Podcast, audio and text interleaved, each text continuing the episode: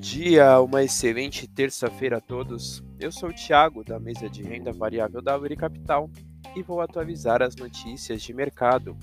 No mercado internacional, o S&P 500 teve alta de 0,24%, o DXY subiu 0,04% e os Treasuries com vencimento para dois anos tiveram alta de 1,26%.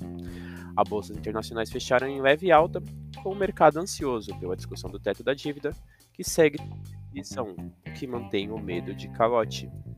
Os indicadores internacionais para o dia de hoje, o PMI composto da União Europeia saiu às 5 da manhã e o dos Estados Unidos sai às 10h45. No mercado doméstico, fechamento de ontem, o Ibovespa teve leve queda de 0,48%, o Dow caiu 0,67% e o DI1F27 teve alta de 0,31%. Bolsa Doméstica fechou em leve baixa, o mercado reavisando parte dos lucros dos últimos pregões, além da queda no minério de ferro que também puxou as ações de commodities para baixo.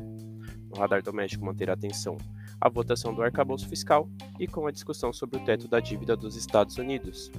Essas foram as notícias de hoje. Desejo a todos ótimos negócios.